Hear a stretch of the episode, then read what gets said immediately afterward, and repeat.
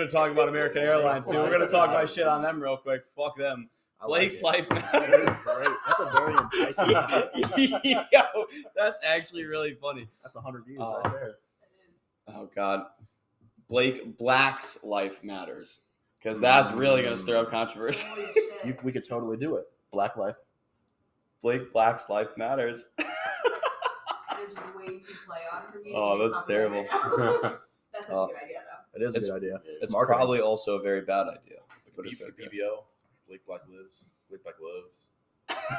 Start going clothing line. A little That, that sounds a little too pornographic for me. I may have a pornographic bad memory, but you know. Okay. Pornographic. All right, guys, welcome to the American Allegiance podcast. I'm your host, Nick Welsh. I'm joined by uh, a couple guests today. We got a little bit of a different format today. Um, my good friend, uh, Blake Black, is in town from Connecticut after just finishing up a trip from uh, Miami, Florida, which he's going to tell you about here in a second. And I'm also joined by two of his friends, Tim and Jake, also from Connecticut. And uh, I'll, let you, I'll let them introduce themselves here. But I think we got a good topic for you guys today. We're going to talk about a plethora of different things, try to link it all back together, and have a full fledged conversation. So let's roll with it. Blake, welcome to the show, man. First ever podcast. First ever podcast. Hello, hello. So we have uh we have a main topic of adversity, and we had lots of it. It was uh interesting time trying to get here today, which we'll get into that in a second. But first of all, I'd like to introduce Jake. Jake's been training with us for probably about a year now. He's been kicking ass, crushing numbers. Um, slowly but surely getting all his his uh, weights to go up and his body weight to go down. He's down how many pounds now? down since I've started, probably almost 70 pounds. 70 fucking pounds. That's awesome, dude. Killer, man. that's 70 awesome. fucking pounds. And uh, we have Tim over here. Tim's been crushing his fitness goals too. Uh, he's been going hard this past year. Started really diving back into his physical fitness and his mental health. Uh, last maybe year and a half, two years. Is that accurate? Somewhere around that. Um, I've been going back and forth for a few years now, but I really, uh, really decided to stick to it hard and go nasty after for probably the last eight or nine months. Like, Okay, so just shy of a year. In in that time frame, he completed 75 hard for the first time. Which, if any any of you guys know about that program, it is a ridiculously hard program. Um, also completed phase one, crushed that, and did the Goggins 4x4x48. And if you know anything about that, you know Tim's a hard motherfucker.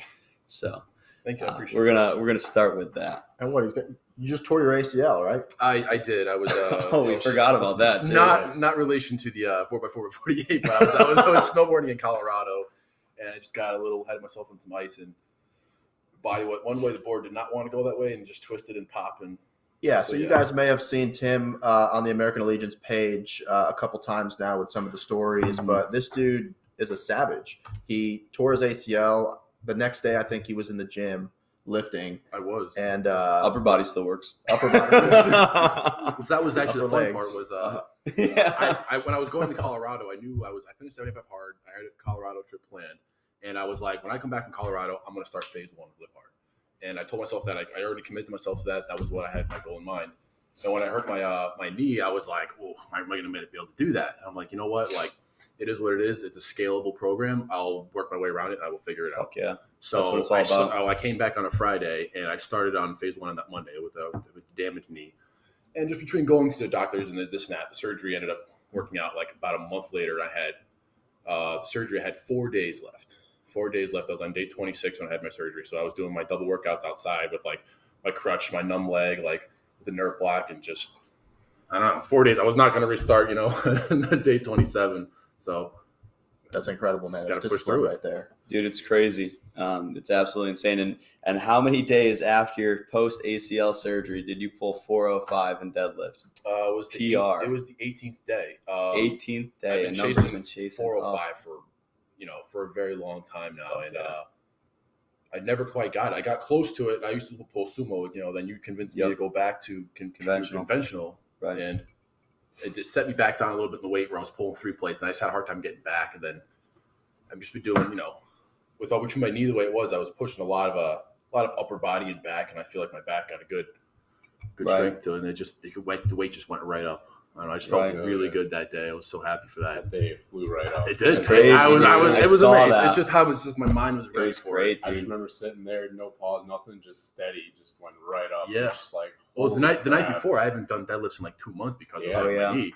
And the night before, I was like messing around with like one or two plates with him in the garage, and I was like, "Dude, I think tomorrow like, I'm going to try to go for a little heavier." And I was like, fucking And right, I did, let me know. and I did three go. plates, and I was like, "Oh, pretty good with brace on," because I still did brace on. I actually ended up like they just unlocked it to 90, but I kind of opened it up to like 110 at that point. so this way I can like, I would go a little lower. It's not gonna like you know stop me. Uh, then like the three and a half went up, and I was like, "Oh, dude!" When that then like went three and three quarter, and that went up, so I was like, "I'm gonna go for four plates," and I did, and that was the Yeah. first time I ever pulled four plates, and I was really excited about that. And I can't wait to yeah, go hell for, yeah. go for more. I got a new goal Jake now. I got, I got to break that. 500 Right. now. Sky's That's right. limit. That's Just what keep it going, set a new goal, and then crush that one. Yeah. Jake was with me when I pulled my big number too. I've been chasing 500 forever, but I just mentally Yeah. wasn't ready for it, and I remember that. had a whole bunch of other bullshit like car accident and other things kind of held me back. But slowly but surely, I finally, finally crushed. I was so fired up. I was just like, man, screw this. I don't care. Whatever. I, I couldn't I couldn't wrap my head around 500. So I was like, let's put 505 on there. That's not 500. That's the same way I did it for my squat. I couldn't squat 400 pounds because it was a mental battle. I just could not crush it. And then I put 410 on. I smoked it. Didn't even make sense. It just those mental things. You just can't break past those barriers. And when you finally get past that barrier, you're like, huh, I'm capable of more. Cool. Yeah, dude. At 180 pounds, it ain't easy to pull fucking Yeah. 500 pounds, but I just I knew it was gonna go. I remember you pulled that. I was like, no, you just deadlifted 505. You're like, yeah. And then a half hour later, you're like, wait a minute. I just Fuck. deadlifted 505. It didn't like, like, It it's didn't like, fully- wait a it minute. didn't Didn't fully hit. hit Didn't until like hit. a it half hour didn't. later. I didn't even like, comprehend it. I was like, yo, I've been chasing that number for like two years. But I just, it was funny because I was at the time, uh, I'd come off a discipline program. I was on a discipline powerlifting program, and I'd come off it for a while. And, you know, I, I was just kind of doing my own thing at that point. Um, when I was on the program, I was much stronger. Uh, I mean, that's where working with a coach comes in, somebody who's a professional. But I mean, I was just kind of doing my own thing, and it was just a mental battle. I just could not break that mental barrier. Finally did. bro lifting is just it's I, I would say it's 90% mental like we put this number in our head and we put this thought in our Oh, head yeah. that we can't do something or we can't look a certain way but it's amazing once you hit that barrier or once you hit that goal or that vision of yourself looking a certain Oh way my god! and then it opens up this cloud of Oh, of things that we didn't think were possible, but now it is. Like I remember as a kid and envisioning, I was big into like MMA fighting. I was big oh, into Right. wrestling and looking at like WWE guys, and you'd see these guys that were just jacked, right? Yeah. And I'm like, how do those motherfuckers look like that? Like how how is that even a thing? It was just so far out of reach of what I thought was possible. But then you get into it and you start doing everything day by day by day, by workout by workout, by meal by that meal, brick and then you start mentality. seeing that vision Yeah.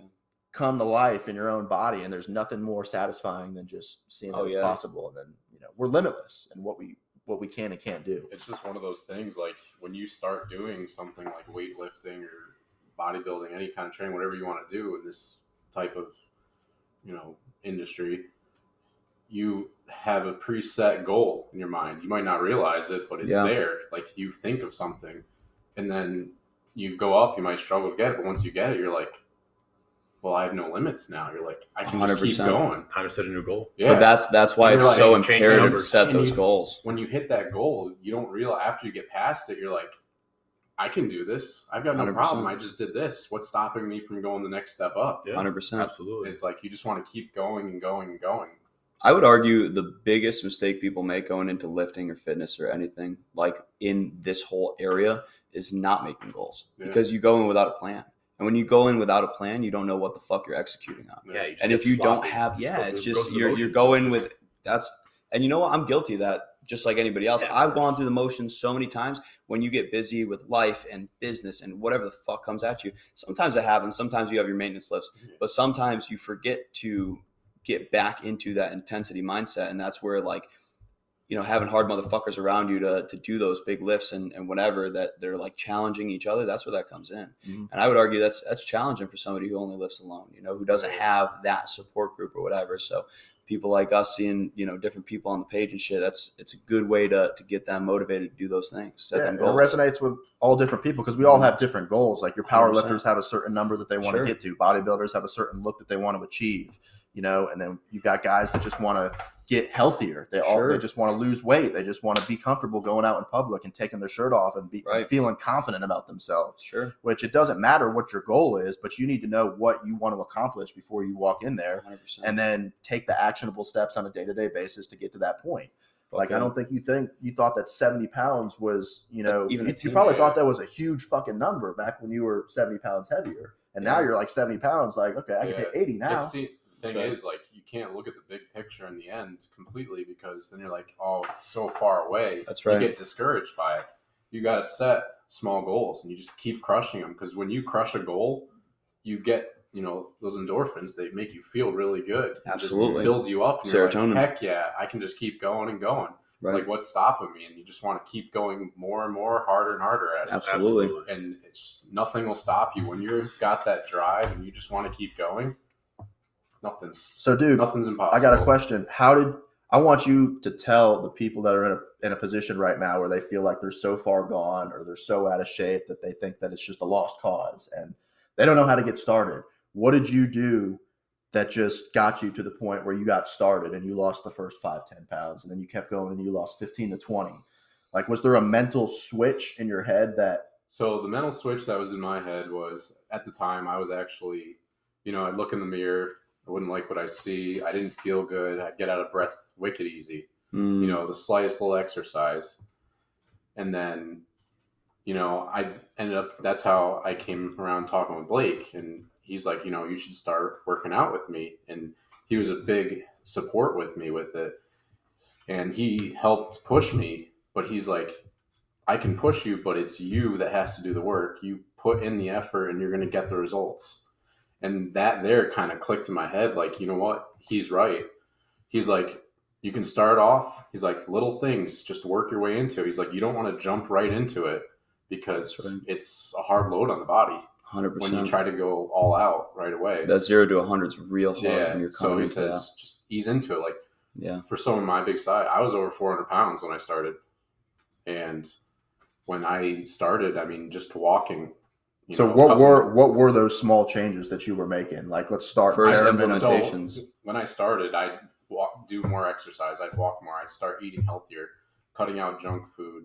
You know, putting cleaner food into my body to help build it the right way it should be. 100%. So you were taking inventory of what you were putting in your body on a day to day basis, and you were yeah. like, I need to cut this out. I need to cut yeah. that out. Drink more water. That was one of the biggest things. Right. Is keep the body hydrated. Start tracking macros too, Yeah, right? tracking macros. That's that's big too. His numbers are always on point too for you. Again, Yeah. setting those goals of where he wants to be, and that consistency, Yeah, dude. yeah, It's brick by brick mentality. You're gonna get there. It's just a matter of time. and the way like if you have one thing that you're consistent in, I feel like you can be consistent through anything in your life too.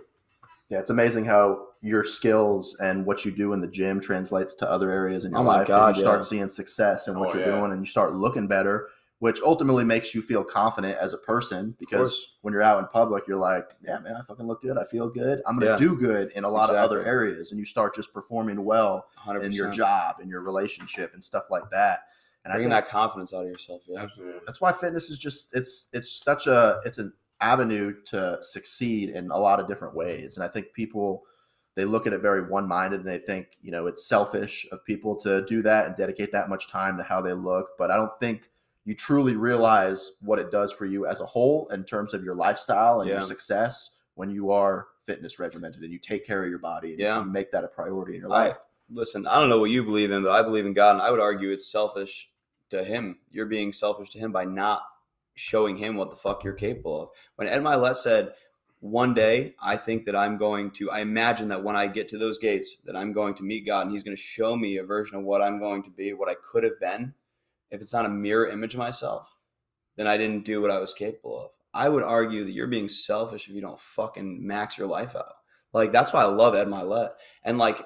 in my head, I want to be better than that motherfucker he shows me. I want him to be like, I didn't even think you could do that. No shit. exactly And I want to impress him. I want him to be like, okay.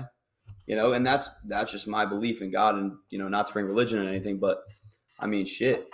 If that's if that's what it comes down to, that's where I want to be at. yeah no i think we have an obligation to Yeah. chase our best self Fuck like yeah. there's a there's a version of you inside that is incredible like limitless you know and we can see it but and i think it the way that i look at it is i'm chasing that dude every single Yes. day, and I'm like trying to become that best Nick Welsh that I, that I can see Fuck out yeah. there. The, the only limit you have is your mind. Hundred percent. That's the only limit I feel like you have because you can keep 100%. pushing and go further and further and do things you've never even dreamed of. Dude, I couldn't But you agree just- more. You just got to put in that effort and keep your nose at the grindstone and keep at it. Do something I want to touch on too. There's nobody here is special. Like, not for nothing. Like, I'm not special. Nick's not special. Jake's not special. And Tim's not special. My special. mom calls me special. Okay, your mom lied. Your mom fucking lied. No, she's a nice lady. She doesn't lie. Um, the I want to point out that nobody here is is better than you. So if you think that you know, oh, I couldn't do these. You think he thought he could lose fucking seventy pounds? Right. You thought I thought I could lift five hundred fucking pounds? No. you know, it's just it's just about what you constantly do on the day to day that that's going to bring you to that next level. But you know, one of my favorite quotes is, you know, the best time to plant a tree is is 20 years ago. The second best time is today. So when it comes down to it, like, don't start next week. Don't start on Monday. Don't start fucking two weeks from now. Start three weeks from now after my birthday. No, start now. You know, sometimes you veer off that a little bit, but that's fine. You know what? Nobody's perfect. You have to fucking start somewhere. And if you just let that go, you're gonna let it go forever. And that's what I tell everybody that wants to start, dude. Listen, I'll I'll help you until I'm blue in the face, but I can't do the work for you. Like I I could help you to a fault, but I can't do the work for you. If you're not willing to put in the work, I can't do a goddamn thing for you. I, I got nothing for you. I got nothing. Yeah. Sorry. and you got to prioritize. Like we all have shit going on. We all Yeah. have things on our plate, and you know you can make excuse after excuse Oh, yeah. after excuse. But if you don't set in stone and make it non-negotiable that you're going to do at least this one extra thing, and this is something that Ed Mylett preaches on as well. He Mm. always talks about one more. He's like, yes, okay, that one more. what oh, one more good. thing did you do that you didn't do yesterday that's going Mhm. to change? Because change is something doing something different than you did before Right. we get so complacent and we get so set in our ways of doing the exact same thing day after day, whether it be the diet or whether it be the workout routine or whether it be what you're accomplishing on your job. And when you really take a step back and you realize if I continue to do the same thing, I'm going to continue to be the same exact person. I'm not going to elevate. So you got to change something. And really, all you got to do is change one thing. And he starts so simple when he says change that one small thing. It's just doing one more thing extra than you didn't do yesterday. And you'll be amazing at how those compile over time. Hundred percent. That's 365 extra things that you did over the course of a year that could make a significant difference in what type of person you are. even if you're inconsistent, you break that down, and even a hundred extra things. Think about that. What what that adds up to? What that compounding interest is of that that ten year, that five year, ten year, fifteen year, twenty year period Mhm. of your life. It's fucking insane. Yeah. And the the flip side of that is definition of insanity, like doing the same thing over and over again and expecting a different result. You're never gonna fucking change. It's never gonna change. And if you're not happy, you have depression, whatever the case may be, there's not a single person in this room that hasn't been through that. I know I have. I know you have, and I know the, every single person sitting here with us has had that. But what happens is when you constantly lift weights and you constantly, you don't necessarily have to lift weights. You could go work out, right? You can go for a walk. You need your body movement is the medicine. That's what your body requires. It rede- releases those those happy endorphins, that serotonin in your brain, and that's what's going to make you feel better. You know, so I would argue that if you don't feel good, like mentally, that movement is going to be the best thing for you. And it's not going to be easy. It's not supposed to be. If it was easy, everybody fucking do it. Yeah. You know? If But there's a was bunch of average that- motherfuckers. If it was easy, that means you're not improving. Yeah, you're you, not you can't be average. Yeah. Just go for a walk and just see how you feel. Guess what? If it's Go easy, like that means you're not walk. pushing yourself. You're not Right. trying to go to that next level. 100%. You always got to keep trying to better yourself, no matter what it is in life. You Right. always want to do better. 100%. Dude, if you're not making those investments in yourself, the fuck are you doing? You know what I mean? It's that's that's what it comes down to. You're making an investment in yourself. Every lift, every time you you read that book, every time you do that extra thing you wouldn't have done, you're making an investment. Yeah. And if you don't look at things as sacrifices, and you look at things as investments, that's a huge way to change your perspective on things too. Like people look at, well, I'm sacrificing that party or I'm sacrificing that time that I could be having fun. Mm-hmm. No, that sacrifice is not a sacrifice and it's it's an Oof. investment. It's a temporary gotta say one sacrifice, but in the long run, think about how much better you're going to be because you sacrifice that 2 or 3 hour window of fun. Okay, you Dude. invested that time into your business. You Oh. invested that time into yourself, into your fitness, whatever you're trying to chase. And then down the road, those little two hour gaps and those sacrifices become what the fuck you really want to be. You know you should be. Right. And you can't get time back. That's Once right. it's That's gone, the one thing that never comes that's it. back. Man, Ed Mylett is another one that says this this one fucking thing. I get chills every time I fucking say it. Winning is more fun than fun is fun. And I say that to myself every fucking time I make a sacrifice. Every time my friends are out and I'm not because I'm fixing the fucking floor of my house at 2 a.m. or whatever the stupid shit I'm doing. You know, whatever.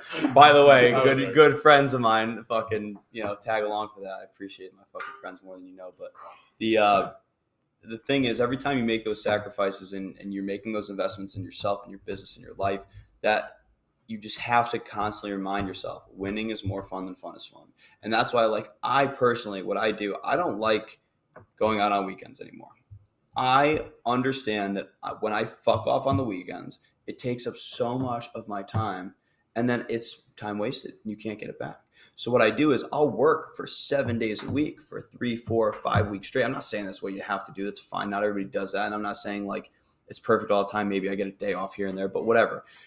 I like to work straight through and not do very much. And then I'll go fuck off for a week. That's what I just did. And this has been like the sickest vacation with the exception of American Airlines. Uh, this is a, a uh, casualty to American Airlines. Fuck them. I would like to say this publicly one time. I apologize. I don't know if I'm allowed to say this, but fuck American we'll tag them in the description. Yeah, good. what absolute garbage. But we'll, Sorry we'll get to that. that adversity in a minute. But uh, regardless, I, I had a really sick vacation, but it was it was well deserved and well earned. So I didn't feel guilty or bad about spending the amount of money that I did. And there was a lot of money spent and there was a lot of time spent. But you know, we, we got people back there being productive. So it's it's all good. Everything happens for a reason. But I, I genuinely enjoy working my ass off and then screwing off for like a few days or a week or a weekend getaway, whatever, with your friends. I found that it's so much more productive because I'll have 10 times more fun in that one weekend, like we're going to have this weekend. And then when I go home, it's back to work. It's back to business. My nose is back on the grindstone. And I don't go out on Friday. I don't go out on Saturday. I don't go out on Sunday. And, you know, not there's anything wrong with it. It's just what works for me. That's what works for that's what works for Blake. And That's you just got to like. find a system that works for you. Right. Like for me, I dedicate one day a week where me and Carly go out and we do a date night and we have our time that's separate from work or whatever. That's awesome. And you know, it's not saying that you have to dedicate a day a week or a Mm. weekend or go five weeks straight and then take a weekend off. But do you know? You you shouldn't be working all the way through. You should reward yourself. You should celebrate your victories. You should recognize and take inventory of the things that you've accomplished Earn and earn it. yeah. You know, but Well that's said. incumbent upon you to really Yeah. decide what you've earned and have you worked hard enough and do you deserve what you're saying what you're giving yourself at the end of that day or at the end of like that week I was like that a lot when I first like started into like my uh, like my fitness journey and stuff like that because I would always like come home and like feet up on the couch, put the TV on, scroll through Instagram, get lost in your phone for an hour or two. And I made it a point where like I didn't really want to watch TV anymore because I was just like whatever. But like I'm still pretty bad with like looking at my phone and stuff like that. Mm. But I'd make it a point to be like, all right, I'm gonna earn my phone time, and I'll set a limit to myself. Like if I want to go into my phone, I'm only go to it for like 20 to 30 minutes. But I'm gonna make sure like all my laundry is ready to go. I, I have like the dishes are done. I got like something. I, I, I swept like a room. I did the vacuum. I did something. Like I made sure like I earned my time. Like I came home and I did stuff and I got stuff done. And it just little things like that. They all add up. Like your vacation. Like you you uh, you took that week off for that vacation because you busted your ass for three, four, five weeks. Like you earned that vacation, and you probably enjoyed that vacation more because you don't have that that background guilt in your mind of saying like, 100%. "Am I really? Did I really earn this vacation? I kind of fucked off last week." Like, Well, Dude, Tim- you, you killed it for like a month, and now you, Dude, Tim saw that break. worse than anybody, man. He was like, "Holy fuck!" I don't even know how many. four or five in the morning, coming home at like day. nine o'clock at night for like Every five day. days in a row, and I'm like, dude, you're gonna like. He's like, "You're gonna burn you out." gotta I'm like, some sleep, dude. Don't even Like, worry about it. Straight caffeine. And that's one thing that Running gets to me. Is you get people who try to push negative energy on you, and they're like, "Oh, well, it must be nice to be able to have all that stuff." Oh, must be we'll, nice. we'll, we'll touch on that. yeah, That's a that's a big one with uh with my my best friend Frat too. That's something that we've dealt with a lot. I'll I'll let him touch on that. I don't want to touch too much on his that topic because. I love that one, but that's that's going to be his thing, dude. We've we've dealt with a lot of that. That Yeah. whole must be nice mentality, and it's just it is nice. I'll be the first one to tell you it is fucking nice, and the reason it is nice because you fucking earn it. yeah. You put that work in, you did the effort. bro i love that you touched on the fact that you said you earn your phone time and that's something That's that huge. i Little that's things, something man. that i do in the morning and i Mhm. think like your morning routine is so important because it kind of sets the tone and it Sure. sets the pace for your day because some people like to just wake up and they like to you know uh stay on their phone. That's the first thing they lay in bed. They stay on their phone or whatnot, and it's like they get in this lazy type of state for the rest of the day, and it kind of pushes them back, and they start their day later because of it. So when I earn my phone time, I earn it in the morning, and I there's certain things that I have to get done at Before the start of my day like- before I look yeah. at that shit. Good. And it's get up, it's make the bed, it's make my breakfast, it's take my dog out for a walk, get some exercise, take my vitamins, and then sometimes that takes me an hour, an hour and a half, but I'm more motivated to do it because I'm like, fuck, I got to check to see what's on that phone. There so I'm. I, I have an urgency, so to speak, to get all that shit Right. done. And then I look at the clock and I'm like, it's 10 a.m. I got all this shit done. I haven't been on my phone yet. But you kind of feel accomplished, killer. right? It's killer because good it's feeling. easy to fall in that rabbit hole and just like and just accept it. And it sounds so stupid to some people. Some people be like, "Oh, you know, your phone or whatever. It's not that big of a deal." It absolutely is. And the time time that we're alive right now, are you kidding me? Mm-hmm. Everybody's on their phone twenty four seven. Yeah. I'm guilty of it. You're guilty. We're all guilty of it. Yeah. Again, this comes from like nobody's better than you. I'm just telling you, like we're all fucking guilty of it too. We all do this. So it's just like simply saying, like, listen, these are the things that we're doing that are trying to make it better for us. Hopefully, it helps. And if it doesn't, find what helps you. Yeah, and you don't have to do it in the morning. You don't have to even use that system, so to speak. You just got to find something that's going to get you up and moving and get you more productive than what you're being before. Because we all know what we're doing on a daily basis. We know where we stand, and we know that those results are getting us to the point where where we are. And you got to make some sort of change on that next day if you want to change who you are and the amount of success that you're having. Mm. So take inventory of the stuff that you're doing right now. Figure out what's not serving you and just change one of those things. Change one thing that is not serving you time, whether it be 30 minutes on Instagram, whether it be that cheat meal that you're giving yourself at the end of the night, whether it be, you know, that TV time or that Netflix movie that you're watching three times a week and just take that 3 hours or whatever that time frame is and dedicate it towards something that you really want to do. Whether it be starting a business or getting in shape, it doesn't matter. Find a goal, pick something, replace that time with something that's going to be more productive. Yeah, 100%. get you could get lost in your phone, but guess what? You can get lost in working on something and not Just like anything, it. yeah. I'll be working on my house, and I put a, I'm doing a whole addition on my house, and next thing I know, you know, I wake up, I'll start working on at eight o'clock, and then next thing I know, it's two p.m. And I'm like, where'd the time go? Yeah, it happens. It's just- when you get sunk into something Yeah. like that, you're locked in. That's that's a good thing. That's at least that's pr- And that's productivity. That's, It's not like you're just fucking off on Yeah. TikTok and scrolling through shit. thing, You know, you don't get anything out of Yeah. that. But the house, guess what? You're getting a product out of it. You're getting Exactly. enjoyment out of that. it's investments. Yeah. Dude, and sometimes you know things happen, man. You get off track, like you, Oh, you, you, bro- you broke your routine. But it's like if you could recognize it and be like, all right, you know what? Tomorrow I'm gonna make a point to get myself back on track. Yeah. Like, and you do that because it happens. We all have our days Yeah. where it's like oh, Yeah. I, I fell off a the track a little Hundred bit. You know? percent. Listen, a great first step: stop using your phone for the last hour to hour and a half before bed. There's See, nobody that's that important. I don't care, girls or guys or whoever the fuck you're talking to. It's not that important. And blue light is terrible for your eyes. Yeah. I'm guilty of this, just like anybody else. Again, I'm not better than you. I do this shit. What I'm telling you is, I sleep way better and I have a much more rested sleep when I do not use my phone for the last hour to an hour and a half, and I read instead. Even though you're still straining your eyes, you're not looking at blue light and you're going to get tired quicker. You're going to have a, a well rested sleep. You're going to knock right out, but you're going to, it's going to be more value to your life. I'm telling you, those oh. the TikTok videos are not worth it. Get off that stupid am- fucking app. I'm the I'm worst at guilty, like yeah. the nighttime. Like the morning isn't a problem for me at all. I don't mind getting up and like not looking at my phone so much. It's the nighttime before bed. Like that phone is like the nightcap, so it's like Yeah. the worst. It is to everybody though. That's what I mean, and like it's so Oh, hard I to pull yourself I- away from I it. fall Oh, asleep it's- like on my phone, and I'm like, crap. And you don't even Charge it. because you Yeah. drop it.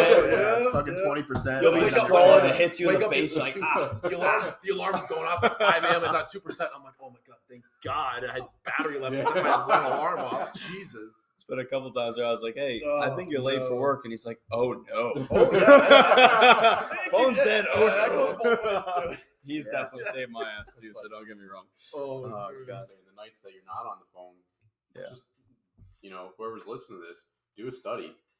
Fall asleep with putting your phone away. Put it in another room. If unless you use it for alarm clock or something, just don't. Then put it on across the room. Yeah, across Yeah, the room. you have to just get up and shut it off. Turn Yeah. off, you know, your phone, your TV, any electronic device. Turn it off completely, and see how quickly you fall asleep. It's I guarantee insane. you, it's ten times quicker. Oh my god, it's night day. Because guess what? When you're looking at something, you're like, "Oh, I'll get tired eventually," but your brain's still active. You know, it's active. It's going to keep processing information, and when you shut it down, you stop giving it information, it's going to go into like a sleep mode, Hundred percent. and it's you're going to get that rest that you need, you know, to feel better for the next day. Because if you only get a couple hours a night, which happens to us all, It does. I mean, and it takes a toll on you after all. Yeah, You it don't does. Sleep. You need sleep. I'm trying to get seven hours sleep. Like I got to be in bed by like nine. Almost never happens. Mhm. So some there were some days it just got piled in at night. I'm trying to go to bed at like 11, 11.30 and like the next day Oh, it was yeah. like it's even harder to get up at four in the morning. But Yeah, So and then you're just you're, you're changing your pace for the whole course of the week at that point Yeah, too. yeah, then yeah, starting yeah, it's, that's what it's it was. rolling over in your productivity Yeah. the next day, and then you're lacking sleep for the following what night. I was lucky enough like there was a couple times at work where like I had a little bit of downtime where I could do like my 45 minute workout like at work. Like I was like, you know, like I got informed and like my guys were like doing things and like they're like, no, we're good for like a couple hours. I'm like, all right, well, I'm gonna go over here and I'm gonna go do my workout for 45 minutes. And I was able to like catch up a little bit. I was lucky enough to get that a few times myself. I'm, I'm grateful for that. Yeah, 'cause it's one thing. Like if you don't get that rest, your body doesn't recover. Yeah. you're just going to go into a spiral down. It needs It adds up. recovery. It adds Oh, up a lot, without man. doubt. Because if you only get you know a couple hours every night, guess what? After a month of that, you're going to be so spent and burnt out that you're just going to be not productive. You're not going to put the effort you need to put in in your daily tasks, and you're going to start half-assing stuff. hmm Yep. And that's not the right way to do anything. If you're going to do it, do it 100%. 100%. Give it your all. full board. That's Oh, exactly where like they could just clicked in my head like last early October because I've always like nitpicked with a little bit of like working out and getting healthier over the last like several years. I've like gone back and forth like a couple months here, a couple months here, like kind of working out, but like and I'm like, you know what, dude, like I need to just stick this down like full bore and like pedal to the metal. Yeah. And that's uh, because I'm like I don't like like I said, you're gonna don't half-ass something, you know, just Yeah. fucking go full bore. Well, that brings up another good point too, because I think s- people put so much on their plate at one time that they can't give hundred percent to certain things, and they Yeah. are half-assing certain things. So something that I touched on a couple episodes ago is I pick four things. Like I pick four things, and I give hundred percent Yeah. to those four things at any given time. You know, my workouts and my fitness, that's one thing. My relationship, that's another thing. My Right. business, my business, that's another thing. And my family and my circle, the people that I have close to me. I try to give 100% to all of those four Yeah. things. I love that. And Me too. I can manage that. And I can manage giving a 100% to a small amount of things. But when you have a plate of eight, nine, ten things and you're Really divvying up your energy all the way through, you're half-assing that, half-assing that. And then everything else starts to suffer because people recognize that. People realize when they get half-ass effort in return. So, you know, if you've got a goal, you've got something you're trying to mm-hmm. accomplish, you know, keep it small, keep it realistic, but go 100% on that shit. Yeah, Oh, set yeah. your priorities. Like you know, you can handle four things at like your hundred percent capacity. Maybe someone can only handle two or three, or Yeah. someone can handle five. Like whatever is in Yeah. your realm of capacity, just at hundred percent. Like figure out and set your priorities to that, and like just yeah. and I, I personally like I I'm really good at obsessing over things. Like one to two things. Like I, I could do the four or five tasks, I could do that. Like, don't get me wrong. But what I realize works best for me, the reason why I do what I do, the reason why I obsess and and work so hard for a little while and then I fuck off and enjoy it and then I go right back to work is because I need to obsess over things. I I'm a control freak in a lot of ways and like that's why I like to be the one who drives. I like to be the one who does that because personally I like to be in control. It's the way I've always been. Don't know why. It's the way it is. I know that when I control things, it works. So that's why I like to control things. So for me, if I obsess over something, like I'm a pretty good bow hunter, but the reason I'm pretty good at it, I'm not any better than anybody else. I'm really fucking good because I work really fucking hard at it. Like that's why I resonate so hard with the hardest work working culture, not to necessarily relate it to bow hunting, but just in any aspect. If I go real hard at my business, it succeeds. Whatever I put on the top of my priority list succeeds. And sometimes your physical fitness has to take a background. Sometimes your relationship has to take a background. Sometimes a lot of things have to take a background. And this is, I'm guilty personally of, you know, just to take accountability real quick. I'm personally responsible for fucking up relationships in the past because my business took priority or something else I felt needed to take priority that I had to put somebody else on the back burner. Mm-hmm. And I thought that person was on the right page of that and on the right understanding, but they weren't. And that's okay. But that's what I needed to do to make the other thing work. So for a long time, I was working seven days a week trying to make everything work. And this is why I laugh when people are like, oh, 75 hard, there's there's not enough time. It's a fucking insult to busy motherfuckers. Let me tell you something. I was doing seven days a week, working my normal job of like 65 hours a week or whatever. Like the normal, my normal was like between 55 and 65 hours Mhm. every week, normal five days a week.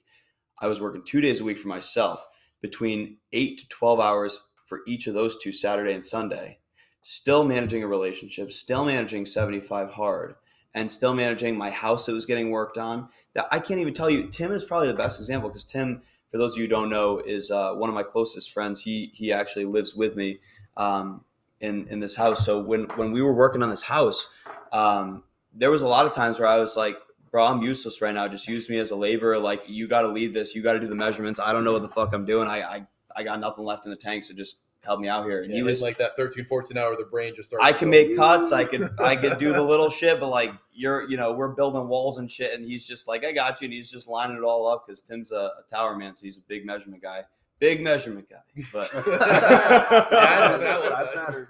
size matters sometimes.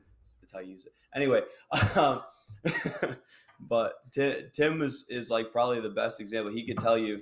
I I've there's so many times where I'd come back and I'm like, dude, I- I'm useless right now. Just bear with me, help me out. And like my brain was not, I was barely functioning, but we got it done. We got shit done. Right now I'm running on two and a half hours of sleep. So don't tell me shit ain't possible. Fuck off. We're gonna get there in a minute, but anyway. Yeah, at the beginning you were talking about that story, then here we are. We just still got to get to that story. Oh yeah, let's get to that That's story. great We'll, we'll rail back to that.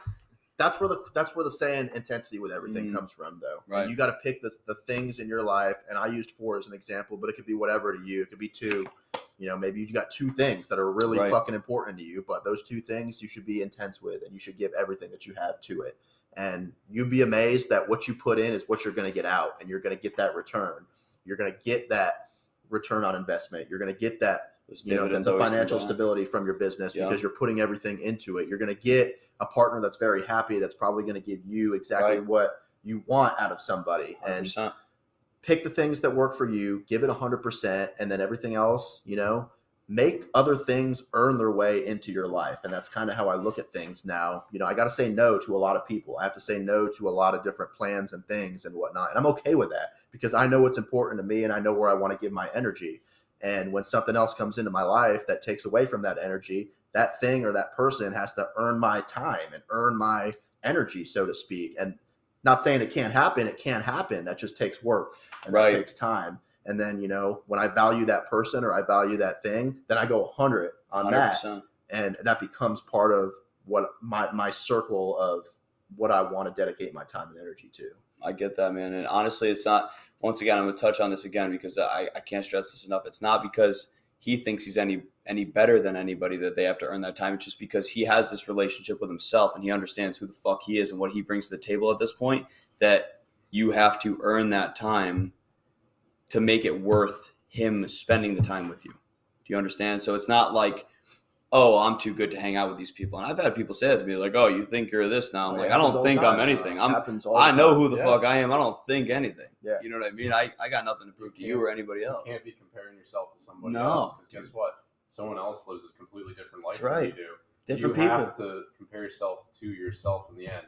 What can you do? What can you be in the Right. end? It's me against me, dude. i'm chasing that dude that best version of Chasing myself that dude. and I got to turn down dudes at work all the time. Hey Nick, what, you never come out for a beer. You never come out to AJ Gators. You know, you never hang out with the squad. I know, I don't. Yeah. But, you know, that's your lifestyle. This is my lifestyle. This is where I want to be, and this is who you want to be. And no disrespect okay. to that. That's Yeah. cool. We just don't mingle. Yeah. You know, there's a reason why There's I no don't disrespect, man. invite you to my things because I got a certain thing that you're not interested in. That's Just all because good. I'm, and I'm not interested in that.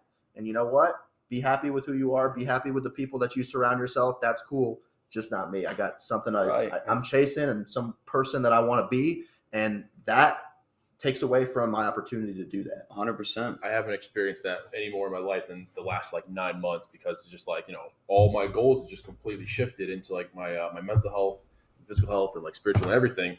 That just like really like I distance myself from a lot of like my friends, even some of my family, and like they're all like they kind of see me going into it. and They would ask questions about like mm-hmm. my fitness or like you know you're 75 hard, like what is that? Or like you're not drinking, like that's weird. Like you know people are starting to get like they get like that negativity or like they Mm. doubt. They're like, oh okay, you're gonna do that. Like oh, okay, oh, mm-hmm. let's see how you are in like a month or something. And it's like they don't believe you. And you just same thing. Like just distance myself a little bit and after a while though, some people like they come around. You Yeah. know, not everyone, but some come around because they're like, oh, I see, like you're taking this really serious. Like Yeah.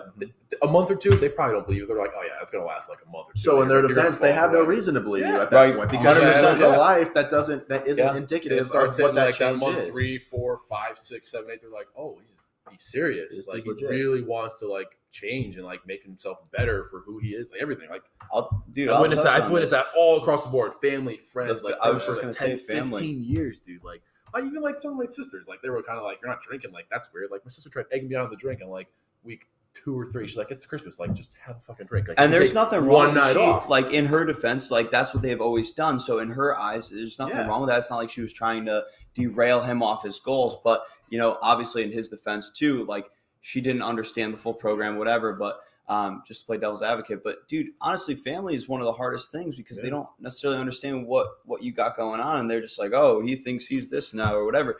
And you know, I'd argue you could be whoever the fuck you want to be, and, and nobody can tell you who you're going to be. So if until you decide who you're going to be, nobody else knows who the fuck you are. Internally, you're the only one who can set that moral compass, who could who could do those things, who could tell yourself, "Listen, I'm going to do X, Y, and Z," and keeping those promises to yourself. That's that's the important part. So when it comes down to it, and people are like, "Oh, well, you know, we should do this, we should do that." Well, why don't you drink? Why don't you do this? Because I don't fucking want to. I want to do this. I set my goals on this. I told myself I was going to do this, and my moral compass is straight and narrow on north, and I know what I'm going to do, and I do that. It's one of those things like you're gonna when you set goals, you're gonna find people with similar goals. And you're gonna surround yourself with them. You know, That's right. a quote I've seen multiple times is if you have five millionaires around you, guess you what? go. You're almost guaranteed to become a sixth because you're gonna That's right. you're gonna get that push. You're gonna What happens if support. the five losers? You're gonna become the sixth loser. There you go. Same fucking thing. It's like it's 100%. and that's the way with everything. If you surround yourself with people with negative energy, guess what? You're going to be negative. If 100%. surround yourself with people who are always, you know, happy, outgoing, want to help, Yeah. you're going to be put in that positive mindset. You're going to want to do better in the end. I think it's why we all just get along so well. Oh, Like yeah. there's days when I come 100%, home, and, dude. like I'm not into like where I'm tired. Like I don't know if I want to work out. Oh, Like you come over and you're like, you ready? I'm like, Come on, let's yeah, let's uh, go. you're pushing me, and then you have your day, or you have Yeah. your day, and Yeah. you're pushing me, I'm pushing you. Like it's Like, just go- it Dude, what we flows. Like. We More often than not, like especially with me starting this business and really going full, full like fledged with it, because I I've been trying to start this business for a long time, and I, I finally jumped off and did my thing like probably last year or so, and we've we've slowly but surely starting to blow up now, which is incredibly gratifying feeling. It's really cool to see everything pay off. But there's been so many days where I'm just like, I'm all set. I, I don't want to do a fucking thing. I already worked 12, 14 hours. I already did three hours of paperwork. And Tim's like, hey, we're going to go lift now. And I'm like, okay. and, and he just, he drags my happy ass along with it. And you know what? That's a maintenance day. Sometimes I don't have those intensity days. Like I don't, I can't be intense that day. I was intense all day long. I sold a shit ton of work. I sold more in that day than most people make in a week. But that, that's what I mean. It's not, again, not to say like anything in numbers, but like when I do those days and I, I come home, I'm like, fuck, man, I had a really, really good, really intense day. And like, I used every ounce of my energy and I'm literally just floating through the workout. That's a maintenance day. Your body still needs maintenance. You still need to keep improving. And my serotonin still releases. I still get that mental release. I still get that discipline of getting that task done that I did not want to do. I did not want to do that. And, and I still did it. You're You're still show the work, fuck up. you told your body was saying, "I've had enough. That's it," and you're like, "No, Fuck you. that. Yep. We're doing more. We're gonna push it and Yeah. build it stronger." And that's another thing. Like we all get along so great, and we'll push each other on down days because, like we talked on earlier, good friends won't let other friends half-ass on shit. That's right. We want to see them be the best No- they no can cheap be sets. all the time. Yeah, That's no right. cheap sets whatsoever. Man, you guys have pushed me in a lot of ways too, and that's you know I'll I'll touch on this too, just so you guys have a little more background. So, I um when we bought this this house, I, I got like two and a half years ago. I did a lot of work on it, but uh, Tim at the time, it just you know everything happens for a reason. Tim and I weren't even that close yet, but uh, we we were like good friends through mutual friends, and uh, long and the short of it was he was looking for a place, and I was like, hey dude, I don't know if this will work out, but like you're welcome, come take a look, and like I need a I, place like ASAP. I have an a upstairs. dog that was a pit bull, so I'm like, how the fuck am I gonna find a place And to live in like two to three weeks? luckily I love with a place bulls. for a pit bull. yeah, and it I'm just, biased. It, it but uh, She's the sweetest dog in the world. So it ended up working out perfect. So um, during COVID, when all that bullshit happened, and everybody's like, "Oh, you can't lift at the fucking gym," I made a gym. So I was buying and flipping weights. Um, this comes back to what we're going to talk about in a little while, whatever the fuck it takes. I wanted somewhere to lift where they weren't going to make me wear a mask because I don't do that fucking shit.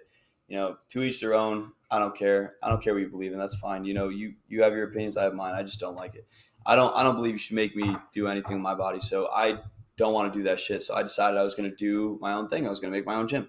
And I had a two bay garage, and it was real half ass at first. It was real ratchet. There was like a squat rack with like 200 pounds of weight, and then it became like 400 pounds of weight, and then it became like, well, I also have this cable machine that's falling apart. Then I also had this couple dumbbells. Then we had some power blocks. Then we had some bigger weights, and then I just started buying and flipping weights because there was so much demand for it. Mhm. So I come from a background of buying and flipping anything, bro. That's that's how I, I made my start of my life was because I had nothing and I found opportunity in things and I would just buy and flip shit. Everything from Harleys to cars to Jeeps to trucks. And these motherfuckers could tell you firsthand, like Yeah. How many? Times, we've had everything at that house, bro. How many times do we go in the gym and be like, "Where's this weight?" I now?" can't even Like, move around oh, in this gym now. And Oh, it's it's like full of shit. Wait, And then so the next day it's gone. It's like, It's like, okay, but guess what? in like a week or two, there's something even better in its place. always, every Right. time. And, Yeah. the, and the thing Whenever was, something um, disappeared, something better was always Always. coming. Dude, it was he cool, had, you know, dude. He had like the squat rack, with, like the power blocks, a couple dumbbells. Oh, it was Yeah. nice, like a little workout thing. And I know shit got real when I came home one day and he had like this massive freaking leg press sled. And I was like, oh, shit's oh about to my get, god, shit's about to that get real. sled was huge. That dude. thing was it's, ginormous. it's bigger than your fucking couch, bro. It's it's- huge. It's awesome though. It's it's it's awesome. It's like better than the ones you see in the commercial. You still got it? Yeah, hell yeah. You come use it when you come down.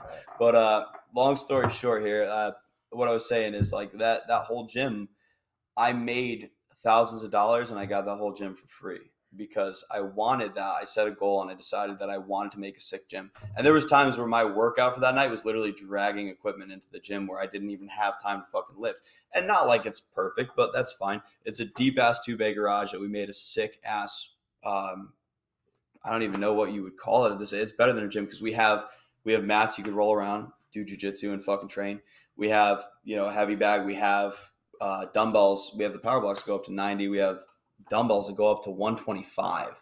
So we we have some pretty solid stuff in there. And I, as far as free weight and plates and shit, probably have like roughly eight or nine hundred pounds of weight. I mean, really, maybe more that, yeah. maybe more i think honestly but regardless it's just you know it that was my goal i wanted a place where we could all lift and then all of our friends kind of took note and they all would come in they still come in and we will do holidays there like we'll do a christmas eve lift where all of our boys come and just fucking rip you know deadlifts or squats or whatever you know Liftless. lift That was- Mary that lift Mary mitts. Lift Mitts, that's what that was was. great Is that on someone's t-shirt, right? Was that on, was that, That was on his t-shirt? yeah, it was, dude. So we um we all have you know we have a bunch of people that live at the house now. It's cool as fuck because you know you get that that good aura all the time because everybody's working, and that's like I said, you know I'll come home from work, I'm busting my ass all day, and I don't want to do a thing. And I see these motherfuckers already working up a sweat, and I'm like, yep, I'm behind. Time to catch up. Mm-hmm. You know, and that's it's Roger that. You know, Yeah. got it, got work to do. We're all we're all leaders in our own respect. And Oh, know, yeah. the example that you give off and the energy that you give off will naturally translate. There's no way to motivate somebody to do something else better than you doing it yourself. Hundred You can tell somebody to do something all day, but you doing it is always going to be what comes out of your mouth. Actions always speak louder than words. So I think Always. this is a good transition to the whatever the fuck it takes, which is going to be a Mm. shirt that we're dropping soon for American Allegiance. Is kind of a mentality like the intensity with everything, but you know, you recognize that during COVID there was no gym, there was no place to work out, there was no options. Mm.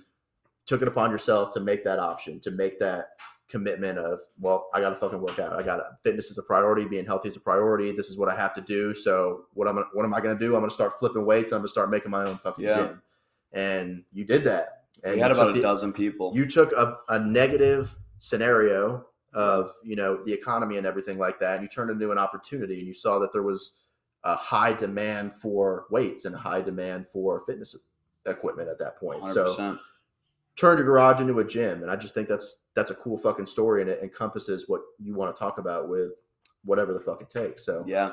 tell your story about you know what happened coming into town here today and uh So this And this is, this is a good one too. So well, this is going to touch on a couple different things, but primarily this is going to more touch on adversity than whatever the fuck it takes. But we're going to touch on whatever the fuck it takes first. So the reason why that means so much to me is because my entire life I've been you know, bombarded with hardship just like anybody else. And I, you know, I hate now that everybody thinks like, oh, well, I had a harder background than you. It doesn't fucking matter. Everybody had a hard hardship in their life. Everybody thinks they had it harder than each other. That's fine. I don't care. I really don't care what you've been through in, in terms of like who's got it worse. I, I care and respect to you, but I don't care in respect to like who's got it harder, you know? Because I guarantee you, if I told you what I go through on a day to day basis, your head would fucking spin, but that's fine.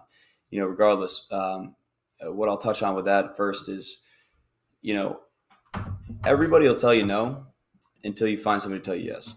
And that's that's where that whatever the fuck it takes comes from. The reason why it means so much to me is because i i learned a long time ago that i can do whatever i want as long as i'm willing to do whatever the fuck it takes. And i have it tattooed on my leg with a burning bag of money whatever the fuck it takes. And i didn't put it out publicly because it was a tattoo for me all my tattoos are symbolic to the shit i've been through and the things that have happened in my life and whatever. But you know it's it's easier for some people to save money and do that a certain type of way. But listen if you told me i needed 20 grand tomorrow i'd find it.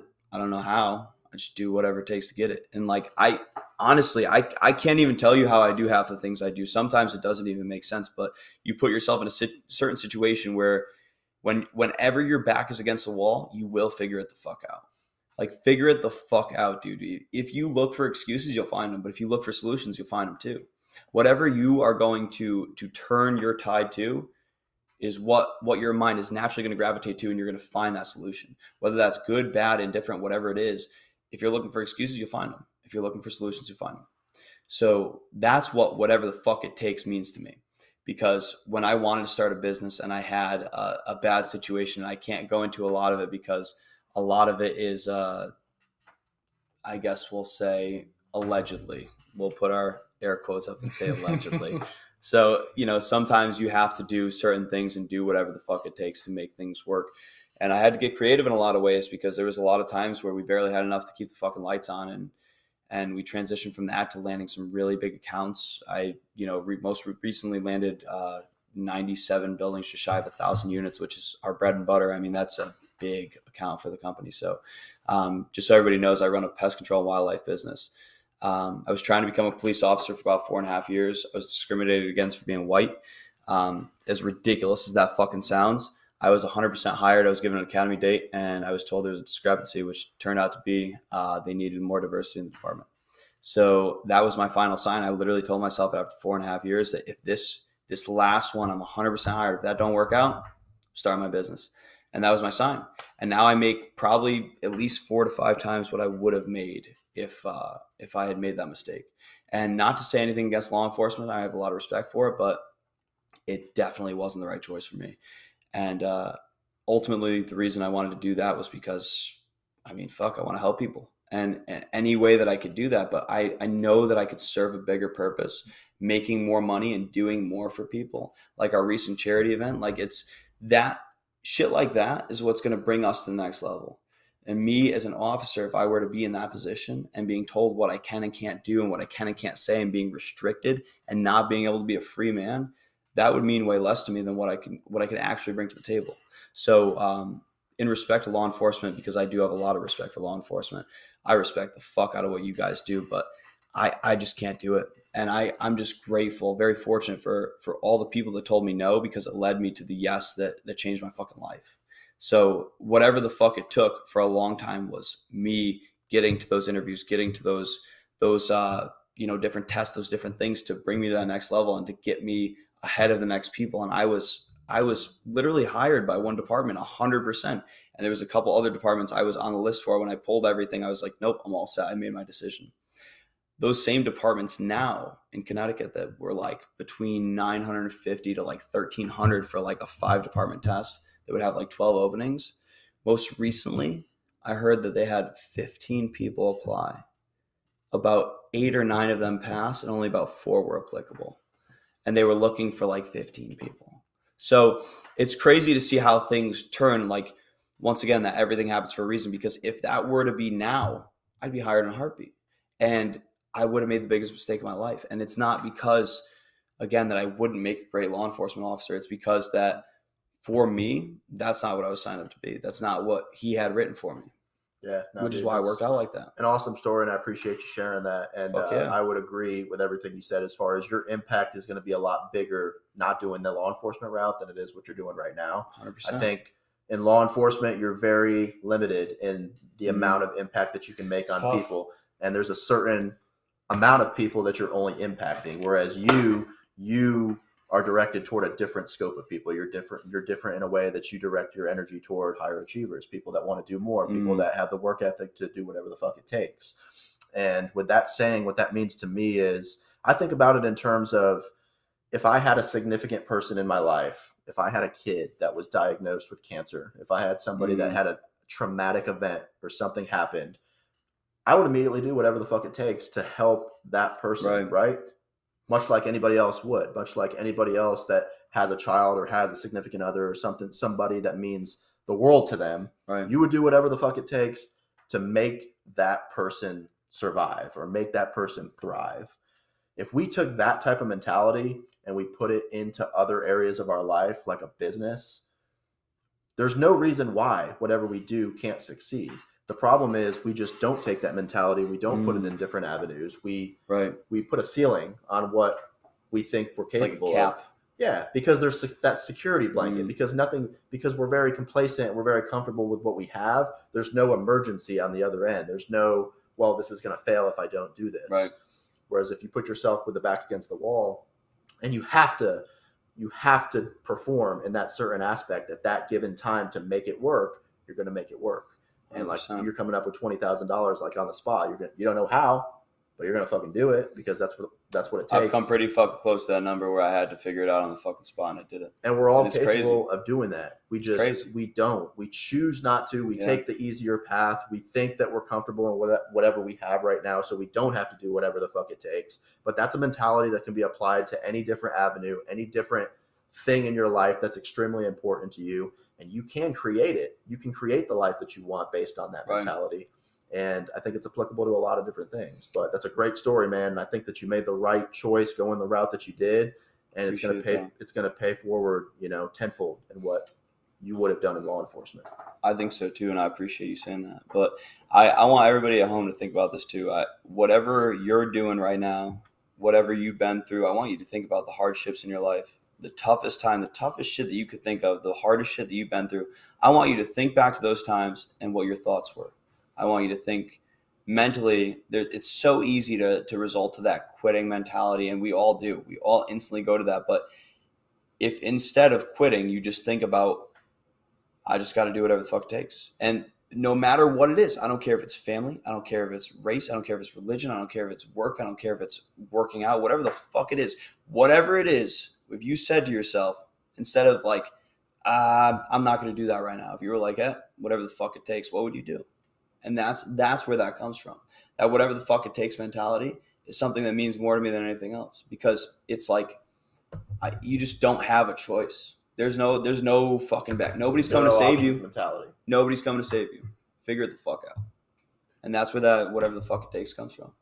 Dude, Like, that has I- definitely got to be your greatest strength. And like the amount of time that I've known you and how close we've gotten, I've noticed that is like your your strongest like attribute. Like that is like your strength is like you're back against the wall and you figure it the fuck out. And like More times than I Yeah. can count, bro. Like I remember all the Witnessed times a lot in of the gym, you know, we'd I appreciate there, that. we'd be talking, you know, you'd talk to me about your future. I remember when you were at your last job, you're like, you know, you want to tell me you want to start your own thing, and you kept pushing it off, pushing it off, and you're like, I just got to do it, and you're like, yeah, I just Fuck quit, it. I just quit my job. Yeah, I remember. I was like, I whoa. go, what? He goes, if I didn't, got real. he's like, if I didn't do it, I was like, fuck it. He's It like, was, it was the worst time to do it too, and I was Yeah. like, fuck it. you're like, if I don't do it now, I'm never gonna do it, so I'm Fuck just it. gonna do it. He's like, It was so I fucked. did it, and now look at him. You're This- successful. You got Doing all right. But the, the state was holding us back for a lot of reasons. There was there's a lot of state testing that got delayed, and I won't go too deep into it because, like I said, a lot of things are allegations. But the uh, the bottom line was there was a lot of things I was waiting on that I could not technically get yet. So I had to do certain other things legally to make things work so the business could then be successful. And when I finally got everything else that I needed, it became very successful very quick where I had to hire and I didn't have a choice. And that was a very, very fortunate moment for me. So, um, all things considered, everything happens for a reason. But it's just going back to that whatever the fuck it takes mentality and just fucking continue to rip it. Angels Envy. Angels Envy. Let's let's get a sponsorship with them because they fucking We'll slap. tag them in the, in the description too. They slap. Also with American Airlines. Different reasons though. One is good, one's bad. Um, future reference: Anybody who's listening, do not fly American Airlines, please, for the love of God. Do yourself a favor. You don't want to. Uh, Mike tried to warn me, and I thought I knew better, and I did not know better. Um, fun fact: I should have listened. So we're going to talk about that because we're on the topic of adversity. Might as well we'll get started with that. So, uh, most recently, I went to First Form Summer Smash recently uh, this last week. Like I said, I like to uh, kind of screw off all in one shot. So I accidentally planned like the dopest vacation. So I had Summer Smash for three days uh, with two days of travel. So it was a five day ordeal. Then I was flying out to uh, Miami with Mike Frat, one of my closest friends. Uh, we went to go see MGK, which was an amazing concert. Then the plan was originally we were going to fly back to New York, where we were going to meet up with Tim and Jake. Tim and Jake and myself were going to, you know, drive to Virginia Beach for our friend's opening of his gym, and Mike was going to take his Jeep back to uh, to home. So I had a bad feeling about this already because our friend Kate, who was uh, associated with First Form, had a hell of a time with American Airlines. So she had an issue. Long story short, and uh, you know, I was kind of feeding her the hey, like, listen, it could always be worse. Everything happens for a reason, ordeal. And then I had to kind of practice what I preach as soon as like that turned around because she she literally had like six delays and like Oh it God. rolled over and ended up having to stay an extra night and like you know she was stranded you know it, it was a nightmare for this poor girl. I felt so bad and i'm like oh my god i couldn't even imagine. And then i could imagine because it happened to me. Uh, quickly became a fucking reality.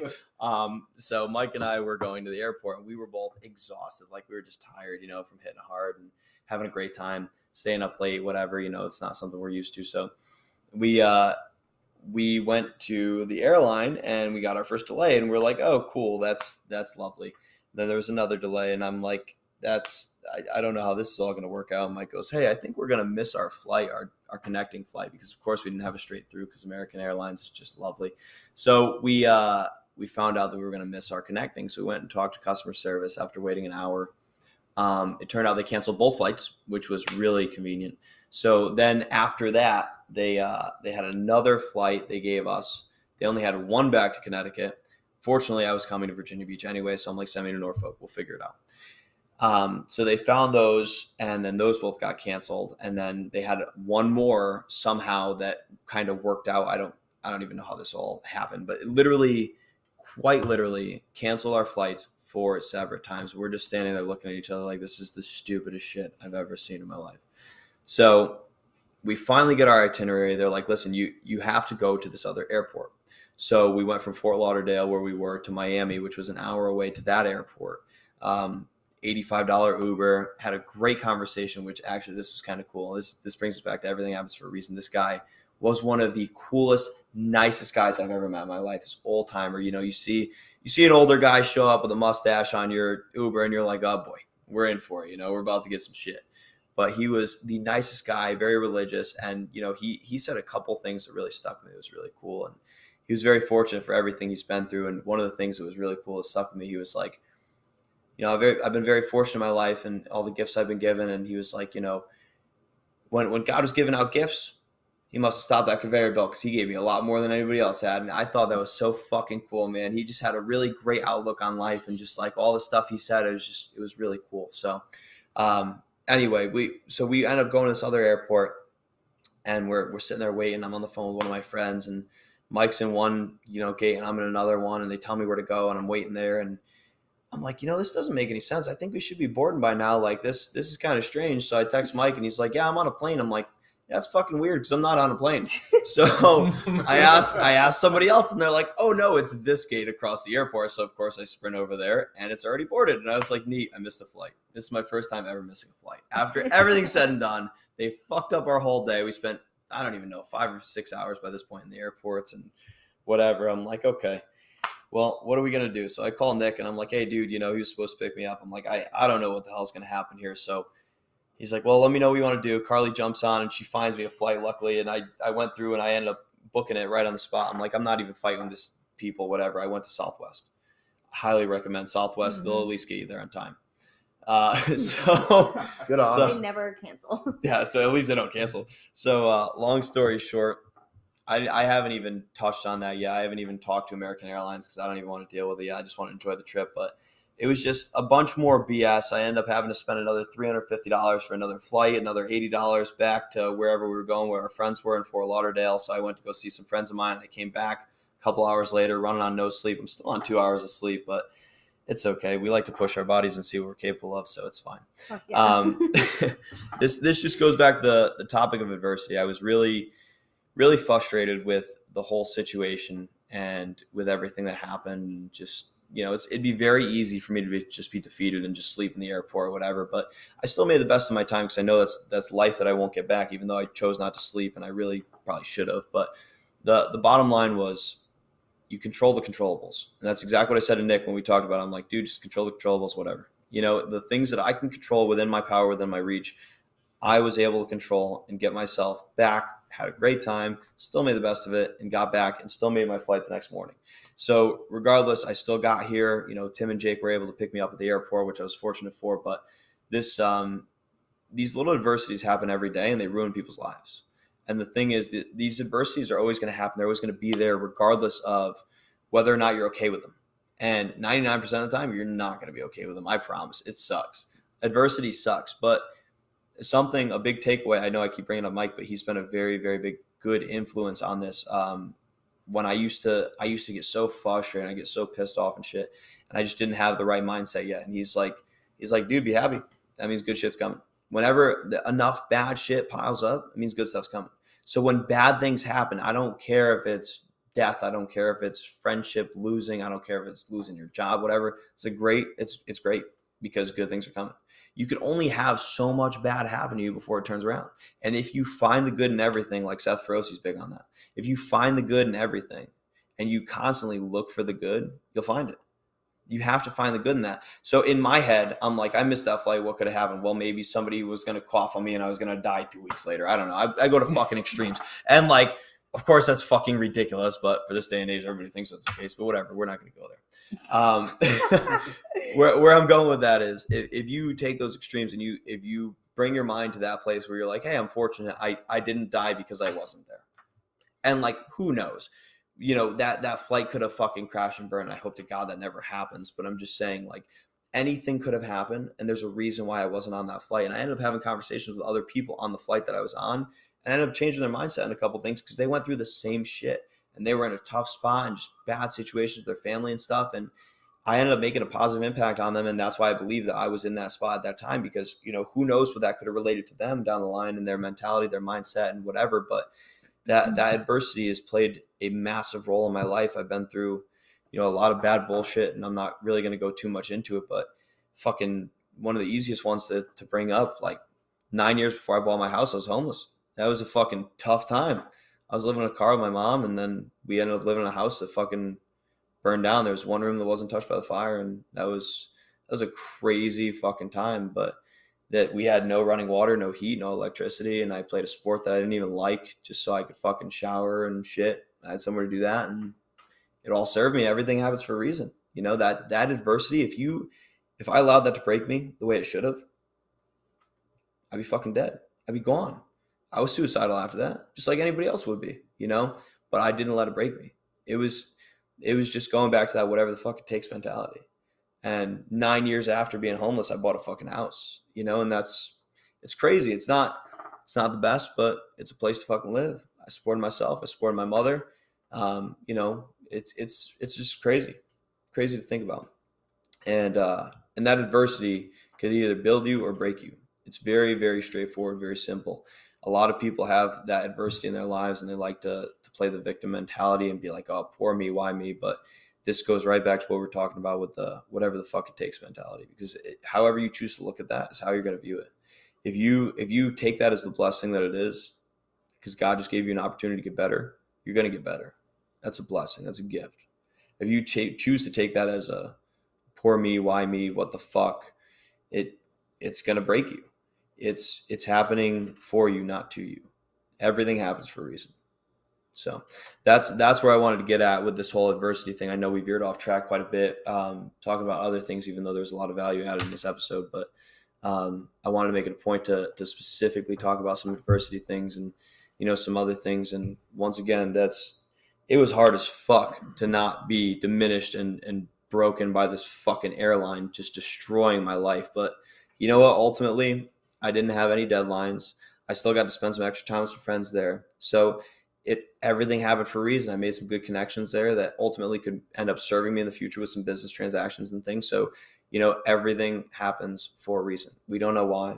I don't care what you, you know, whatever you believe in, whether that be God or something else, it's, you know, ultimately you have to believe that everything happens for a reason because the the places we're put, it's not our decisions.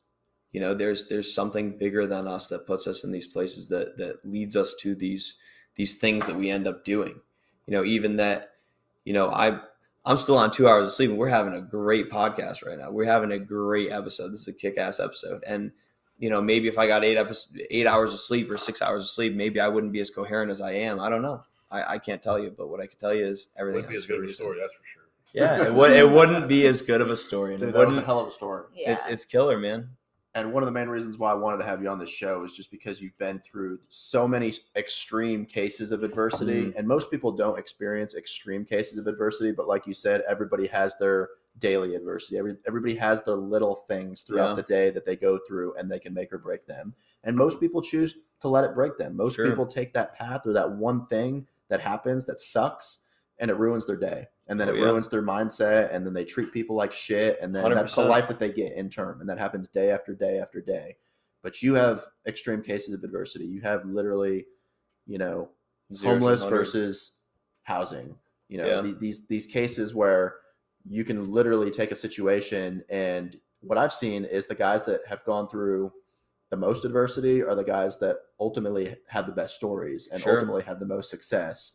And something else that I've realized is that when you have those extreme cases of adversity or those things that happen that are so bad that just really want to make you quit and throw in the towel, if you just wait it out, if you just wait it out another 24, 48 hours or whatever, something good always happens like right after that Right. moment. hundred percent. Experience. They've seen their bottoms, like Dude, one yeah. one bottom after the next. They they've been to hell. They know what it is. They That's they, they, right. know, they know that like, hey, I know this is hell, and it's all freaking uphill from here. And you hit something else a couple years, a couple months down the road, and then they like, I've been here before. Yeah, I've been here before. It's- like it's I, I know, I, like I know Exactly right, dude. this. the road to hell start or the road to paradise starts in hell. There's there's a reason for that. Once you've been through that shit, it's like peanuts the next time around. Bro, everything serves you for a reason. I didn't know why the fuck I, I was playing football. I didn't even like football. I didn't even want to play football, but that's what started my lifting career. That's what started me lifting weights and getting bigger and getting stronger and like understanding that side of my body and that that side of my life. I also we also had this this is kind of a funny story. So we had a fundraiser, right? Um, there was these discount cards. I'm sure if you played any sport in high school, you probably know about them. So there was like 10% off this and 20% off of that. These restaurants, these participating things, and five dollars off here. So it was like a $20 card, right? And this was this is like how I learned sales by accident because I needed fucking money and I didn't have a choice. So uh, we had these discount cards and they would only give you a pack of 20 of them. We had a week long fundraiser. Okay. So they gave me a pack of 20 of them. And uh, I was like, I want a second pack. And he's like, you know, that's $400 in that pack. Just like sell that and come back. I'm like, no, give me a second pack. And he's like, sell the fucking tickets and come back. Dude, I'm not giving you a second pack. No, kid. You know, like I was like fucking A bucko. 15. Yeah, bucko. Exactly. So I was like, okay. Chief, Chief- sport. son. sport. so I was like, okay, you know, I'll, I'll fucking try this. So I I left practice after you know whatever, and I went and I started knocking on doors, and I went through the neighborhood around us, even though we were fucking homeless. I like went through this area around us, and I sold all of them in like two hours, and I kept the last one, and I was like, I went back and I promised people I'd come back the next day. So I didn't even know that was a thing. I didn't even know what a sales pitch was. I had no fucking idea what any of that was. So I was just like, I'm just gonna fucking sell these things because I need to make money. So uh, I went back the next day. I was like, hey, I need another book of them. And he's like, I fucking told you. You give me the money and I'll give you another one. And I was like, here. And he's like, you sold those last night. And I was like, yeah. Can I have two now? Stop wasting my fucking time. And he starts like, he's like, all right, kid, fuck it. You know what? Here. And he gives me two books.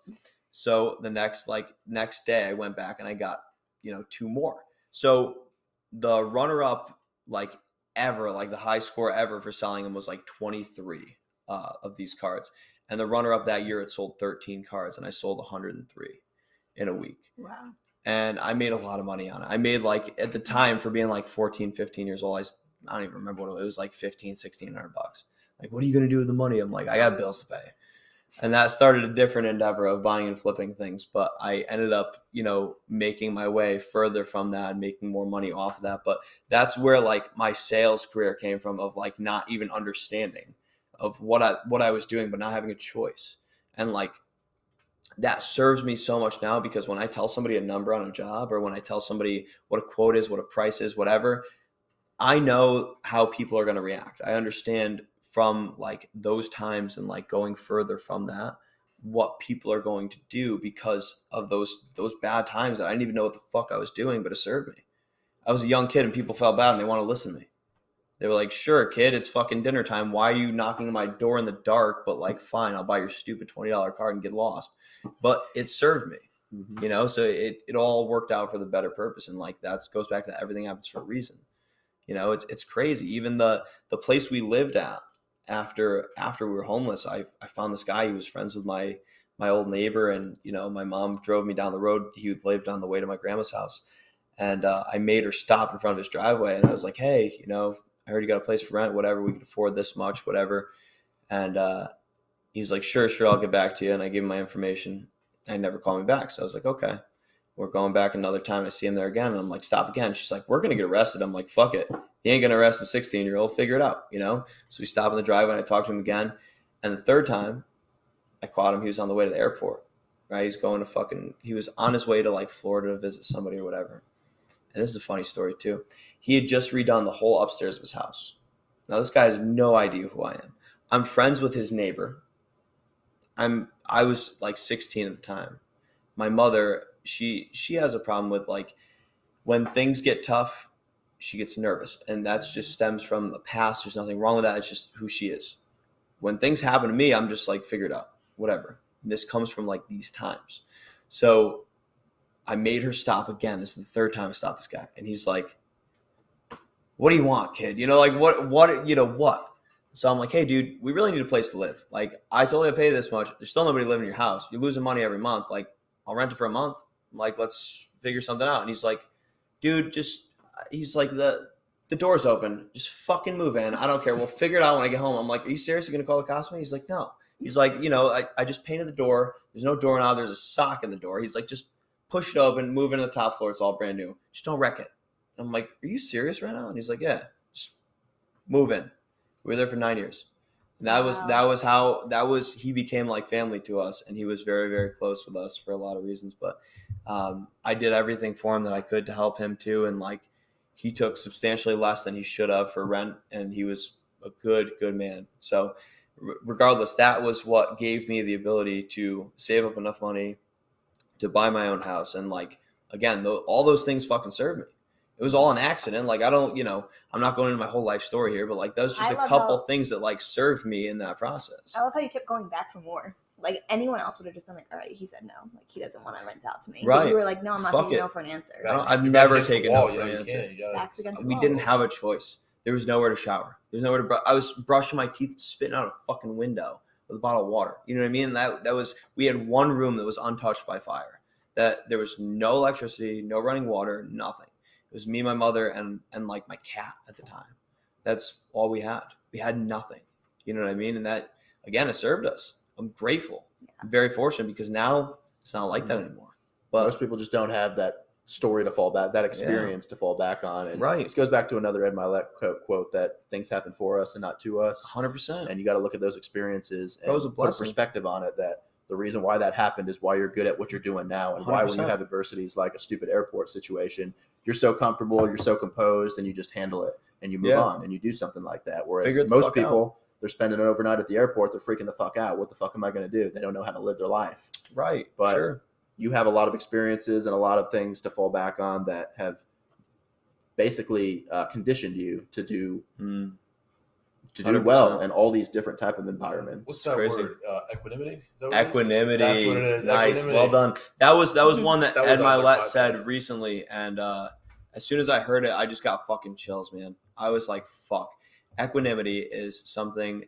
It's basically the ability to function well under chaos, and when the room is burning around you, being unmarred, unscarred, and just walking the fuck out. That's what equanimity is. It's just, it was so cool when I heard Ed Mylett say that word. I was like, fuck. He said it on Heavy D podcast. You guys should check that out too. That was a kick ass episode. He had a two part podcast with Ed Mylett. Equanimity. So it's it's the ability to function under chaos and and basically to to get your way out of it. It's fucking killer. I as soon as I heard that word, I was like, fuck. Mm. Where's it been forever? Throw it on a shirt. Bro, throw it on a fucking shirt. That's that's the fucking word, man. It's Don't just ask, like Google fuck. it. Just Google it. Google. Fuck around and find out. You can figure it out. Don't ask, do it. But yeah, man, uh, this has been a super rich episode with with Yeah. content, and I appreciate you sharing those stories. Tim or Jake, is there anything else you wanted to share? Oh man, I could caught me off guard. I can't think off the top of my head, but like, uh, I was just so grateful to be here and just you know just listen, even just listening and talking the little bit I did. I just Two this hours has been ago, a great experience, right? the, the boys, Jake and Tim, were like, "How do we? who- How does this work?" You guys And I was like, I was like, Podcast was for a who? walk. You guys Never have met her. Oh, fun. Two hours ago, we were like, oh, you know, We're gonna go Blake check and- in. Nick are gonna do the podcast, and we're gonna go check out the hotel. And he's like, well, "Why don't you guys join?" We're like, "Wait, what?" He's like, I'll pour you a glass of bourbon. And I was like, oh, We're I gonna drink some bourbon and have a conversation. That's all it is. We're like, okay. Just a conversation, just the mics on at this Yeah. point. That's all. That's it, man. It turns into a great episode. So, hell yeah. I Thank you very much for having us, brother. We we appreciate you and your hospitality as always, and especially. we we love to be here. We can't wait for a lot of big things coming for the brand this year. Keep A lot of big things. shirts. we we have some good things coming and that that one of the next releases is going to be the whatever the fuck it takes and if that's something that resonates with you I, I hope you appreciate it and if it's not then i think you should probably change your perspective a little bit and, and try to try to see that through our eyes the whatever the fuck it, it takes and that's not even to sell shirts we don't give a fuck if you buy them or not to be honest it's just it's something that resonates with us it's just whatever the fuck it takes when you think about what what you've been through those things that they could really change your perspective on when you when people say no and you're like I'll find somebody else that says yes. That's going to change your whole fucking life right there. So, Hell yeah. Couldn't have said it better myself. Guys, give Blake a follow on IG. Give Tim, give Jake a follow. We'll uh, tag them all in the description here. If you like the episode, give it a share. If you didn't, fuck off. tell a friend.